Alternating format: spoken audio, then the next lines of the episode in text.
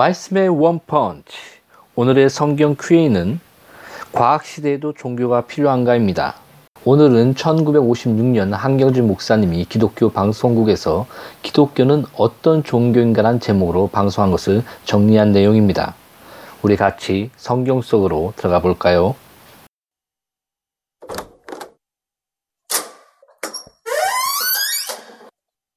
마태복음 4장 4절에 기록되었을 때 사람이 떡으로만 살 것이 아니요 하나님의 입으로 나오는 모든 말씀으로 살 것이니라 라고 말씀하셨습니다.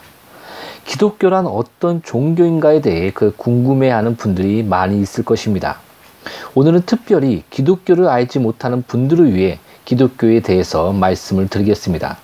어떤 이는 종교라고 하는 그 말을 들으면 지금은 과학 시대인데 종교가 무슨 필요가 있나라고 생각하는 분들이 있는 것 같습니다. 지금은 종교 시대가 그 종교 시대가 지나가고 과학 시대가 되지 않았는가? 그러므로 우리가 과학을 잘 배워서 문화를 발전시키면 되지 왜 종교가 필요한가? 이렇게 생각하는 분들도 있을 것입니다. 물론 그렇게 생각할 수도 있습니다. 특별히 19세기 말엽부터 20세기 초엽에 이러한 생각을 하는 이들이 많이 있었습니다. 그때 많은 사람들은 흔히 생각하기를 과학을 잘 연구하고 새로운 진리를 발견하고 세계가 진보하면 온 세계는 행복하고 평화롭게 살게 될 것이라고 생각했습니다. 그들은 이 세상에 그 과학을 통해서 유토피아가 올 것이라고 생각했습니다. 그러나 과학은 유토피아를 가져다 주었는가? 여러분 기억하십니까? 이러한 꿈은 20세기 초엽을 지나자마자 깨어지고 말았습니다. 산상조각이 나고 말았습니다. 여러분, 가장 과학 문명이 발달한 이 20세기의 양상을 잘 살펴보십시오. 세계 1차 대전이 전 세계를 휩쓴 지 얼마 가지 못해서 전 세계 인류는 또다시 세계 2차 대전을 치루어야 했습니다. 그리고 이로 인해 세계는 피비린내 나는 참화를 겪고 말았습니다. 이러한 전쟁은 과학이 제일 발전된 나라에서 일어났으며 이로 인해 20세기는 피비린내 나는 그 세기가 되고 말았습니다. 과학은 극도로 발달되어 지금은 원자 시대라고 말합니다.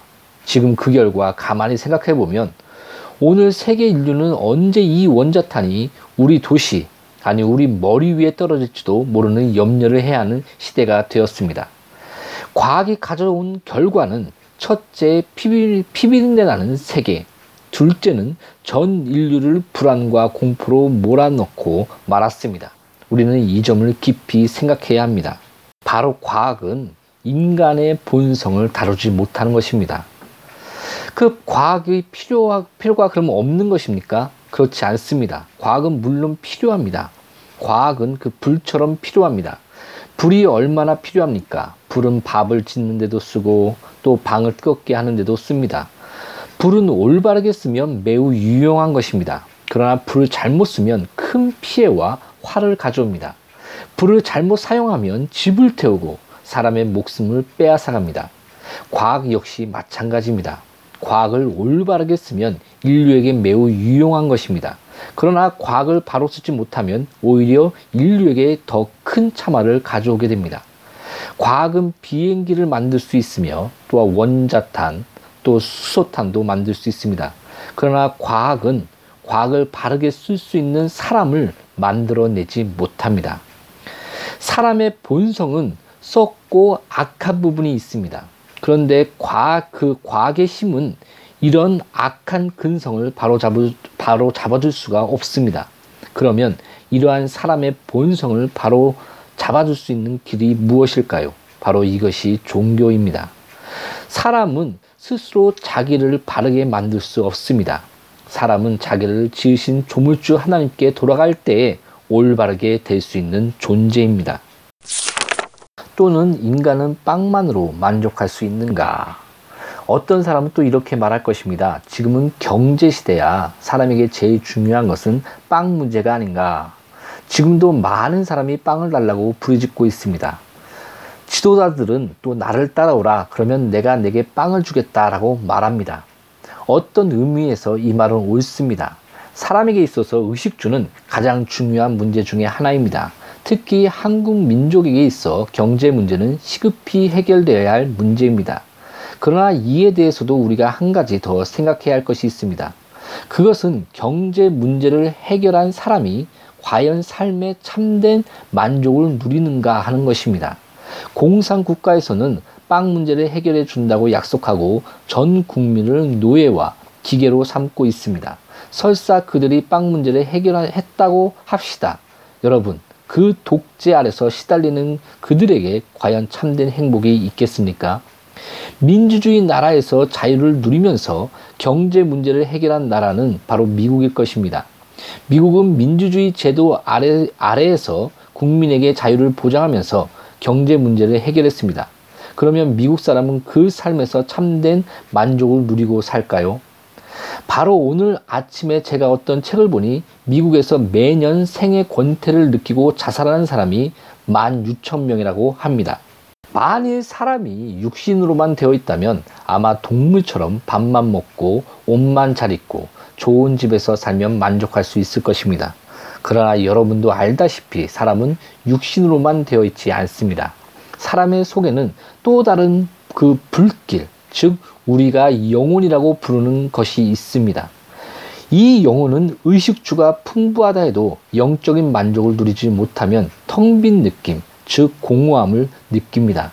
그러므로 성경이 말씀하시기를 사람이 떡으로만 살 것이 아니요 하나님의 입으로 나오는 모든 말씀으로 살 것이니라라고 말씀하신 것입니다. 떡만 있으면 만족할 수 있다는 그 공산주의 이론은 사람을 짐승처럼 보는 견해입니다. 그러나 여러분, 사람은 짐승과는 다른 무엇이 육체 속에 있습니다. 사람은 본질상 떡 이상의 무엇을 그리워합니다. 그리고 그 이상의 무엇인가를 탐구하며 살아나갑니다.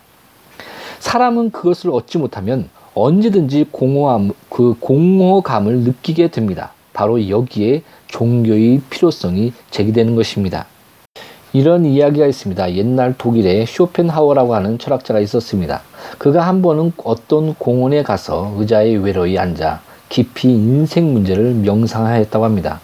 깊은 명상에 잠겨서 해가 지는 줄 모르고 어느덧 황혼이 깃들어 공원문을 닫을 시간이 되었는데 공원지기가 공원을 둘러보다가 한 옆을 보니까 의자에 어떤 노인이 앉아서 눈을 그냥 감고 나가지를 않고 있는 것을 발견했습니다. 이 공원지기는 이 노인이 빌어먹는 노인인 줄 생각하고 큰 소리를 소리로 이렇게 고함을 쳤습니다. 이거 누구야? 이 사람 어디서 왔어? 그러자 쇼펜하워는 눈을 번쩍 뜨면서 이렇게 말했습니다. 어디서 왔냐고? 아, 이 사람아. 내가 그걸 알면 얼마나 좋겠는가. 나는 지금까지 그것을 몰라서 이렇게 눈을 감고 생각하고 있다네. 그렇습니다. 인생은 어디서 왔는가? 또 어디로 가는가? 여러분은 이 문제에 대해 진지하게 생각해 본 적 있습니까?